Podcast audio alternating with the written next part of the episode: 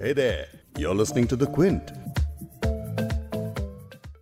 रिलायंस जियो और फेसबुक में जो डील हुई है उसमें बड़ी बात यह नहीं है कि फेसबुक के साथ कोई बड़ा कारोबार होगा दरअसल बड़ा कारोबार न फेसबुक के साथ होगा न इंस्टाग्राम के साथ ये होगा व्हाट्सएप के साथ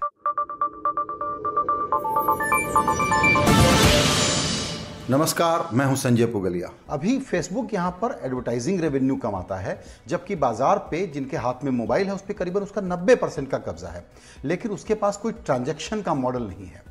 रिलायंस जियो के पास मोबाइल के कारण, फ़ोन के कारण एक बहुत बड़ा सब्सक्राइबर बेस है, लेकिन वो लो वैल्यू वाला है और 40 परसेंट का मार्केट शेयर है। इसमें इशू ये है कि दरअसल उनको ट्रांजैक्शन के बगैर मोटी कमाई नहीं हो सकती। तो आप यूँ समझें कि दरअसल ये छः करोड़ छोटे व्यापारियों, उनमें खास करके तीन करोड़ जो किराना व्यवसायी हैं, उनको एक साथ एक प्लेटफॉर्म पर लाने और अमेजन के मुकाबले में एक बड़ा ई मार्केट प्लेस खड़ा करने का प्लान है। ताकि ट्रांजैक्शन हो सके और उससे कमाई हो सके। अभी रिलायंस जियो हर कस्टमर के पीछे एक सौ जिसको आरपू बोलते हैं, उसकी रेवेन्यू की कमाई होती है। आइडिया ये था कि हिंदुस्तान में हर पॉसिबल चीज़, चाहे ग्रोसरी हो इलेक्ट्रॉनिक्स हो, ज्वेलरी हो एपरल हो, वो सब कुछ बेचेगा। इसीलिए बाज़ार में रिलायंस है मौजूद, लेकिन अभी उसके पास ट्रांजैक्शन बहुत बड़े पैमाने पर नहीं हो रहा है। तो आप कल्पना कर लें कि अगर तीन करोड़ दुकानदार उनके पास हैं और उनसे वो एक छोटी सी फ़ीस लेंगे, सर्विस चार्ज बोलिए, कमीशन बोलिए तो कितनी मोटी कमाई होगी हर ट्रांजेक्शन के पीछे। व्हाट्सएप यहाँ पर व्हाट्सएप पे लेकर के आया, लेकिन अभी तक उसको परमिशन नहीं मिली है। यहाँ से शायद उसको वो परमिशन भी मिल जाए। तो ये दो नीडी लोगों की एक शानदार जुगलबंदी आप इसको कह सकते हैं। ज़ाहिर है कि बाज़ार में एक डोमिनेंट प्लेयर आ जाएगा, लेकिन डिजिटल इकोनॉमी में ऐसा नहीं होता कि कोई एक ही प्लेयर टिका रहे। मैंने अभी वी चैट का ज़िक्र किया। दरअसल वी चैट क्या है जिसको हम सुपर ऐप कहते हैं? ये अपने आप में पूरा ऑपरेटिंग सिस्टम है। इस पर आप पेमेंट कर सकते हैं ऑर्डर कर सकते हैं, अपने कारोबार की ट्रैकिंग कर सकते हैं। कोई ऑर्डर आपके पास पहुँच रहा है कि नहीं, उसकी ट्रैकिंग हो सकती है। इसीलिए पूरा चाइना जो है, अपने सारे कामकाज वी चैट के ज़रिए करता है। भारत में इसका अरमान बहुत लोगों के पास था, लेकिन उसको पूरा नहीं कर पा रहे थे। आप सुनते रहते होंगे कि भारत का अपना गूगल क्यों नहीं है फेसबुक क्यों नहीं है? तो रिलायंस जियो ने कहा कि हम शुद्ध स्वदेशी कंपनी के रूप में सामने आए हैं, हम करेंगे। लेकिन चाइना का जो कॉम्पिटिशन था, आपको ध्यान होगा कि बाइट डांस का जो टिकटॉक है, उसने व्हाट्सएप को पीछे छोड़ दिया।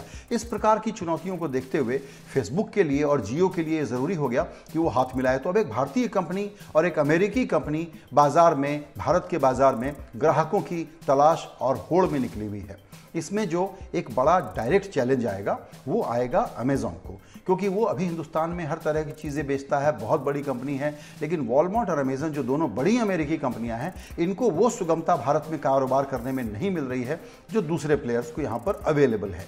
एक बात और ध्यान देने की है, वो ये है कि व्हाट्सएप की इमेज पिछले दिनों भारत में बड़ी विवाद में रही। डिस इन्फॉर्मेशन की वजह से रही।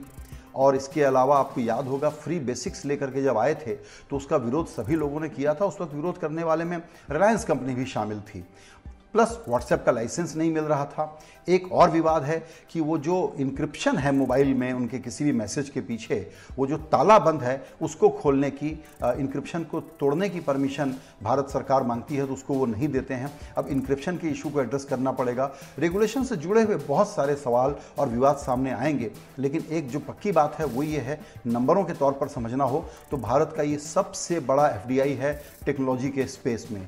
चाइना ने यहाँ पर जो बानवे कंपनियों में निवेश में पैसे डाले हैं। वो हैं करीबन चार बिलियन डॉलर और यहाँ पर अकेले तियालीस हज़ार करोड़ रुपया लेकर के मार्क जकरबर्ग आए हैं। दोनों प्लेयर मुकेश भाई हों, चाहे मार्क जकरबर्ग हों, दोनों नंबर वन बनना चाहते हैं, पूरी दुनिया में बनना चाहते हैं और जिसको कहते हैं कुछ भी कीमत पर कोई भी काम करना, इस प्रकार का जज्बा दोनों कंपनियों में पाया जाता है। इसमें जो एक कड़ा संघर्ष करना पड़ेगा अब आगे चलते वो वो है एयरटेल वोडाफोन की कहानी और भी उससे ज़्यादा ख़राब है। एयरटेल क्या है? दरअसल यूटिलिटी कंपनी बन करके रह गई है। इसने कोई वैल्यू एडेड सर्विसेज़ का काम नहीं शुरू किया है। और उधर रिलायंस जियो क्या कर रहा है कि वो यूटिलिटी के आगे अब full service provider with value added services देने की कोशिश करेगा यहाँ से। तो ये एक मुकाबला अनइवन हो जाएगा और एयरटेल को अपने कस्टमर्स को बचा के रखने में बड़ी दिक्कत होगी। और अभी तक जो जियो के पास नॉन जियो कस्टमर अवेलेबल नहीं थे, सबके हाथ में तो फ़ोन है व्हाट्सएप है, लेकिन जियो उन तक नहीं पहुँच पाता। जियो अब सीधे उन तक पहुँच पाएगा। ये जियो का दूसरा बड़ा एडवांटेज है। एयरटेल का एक ये बड़ा डिसएडवांटेज है। जहाँ तक डेटा का सवाल है, ज़ाहिर है कि दो बड़े खिलाड़ी मिले हैं तो अब दोनों के पास इफरात डेटा तो होगा होगा। लेकिन अब इसकी सेफ्टी प्राइवेसी वगैरह के भी इश्यूज़ उठेंगे। ज़ाहिर है कि आने वाले दिनों में हमको इसको क्लैरिटी मिलेगी। लेकिन जहाँ तक इस बड़ी डील का सवाल है, उसके दो आंकड़े समझाना चाहता हूँ। रिलायंस कंपनी को मिले हैं तियालीस हज़ार करोड़ रुपए, यानी कि 10 परसेंट की हिस्सेदारी उसने बेची है पौने पाँच लाख की करोड़ के मार्केट कैपिटल वैल्यूएशन पे।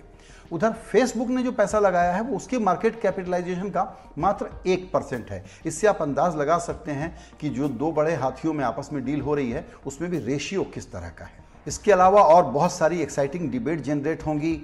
मोनोपोली डुओपोली की बात होगी, लेकिन अब रियलिटी है कि ये डुओपोली हो चुका है। एक तरफ़ एयरटेल और दूसरी तरफ़ जियो दोनों ने अपना धंधा करने का तरीका बदल लिया है। उधर व्हाट्सएप आ गया है। इधर देखना ये होगा कि अमेजन एयरटेल और गूगल अपने को इस नई परिस्थिति में compete करने के लिए कैसे तैयार करते हैं।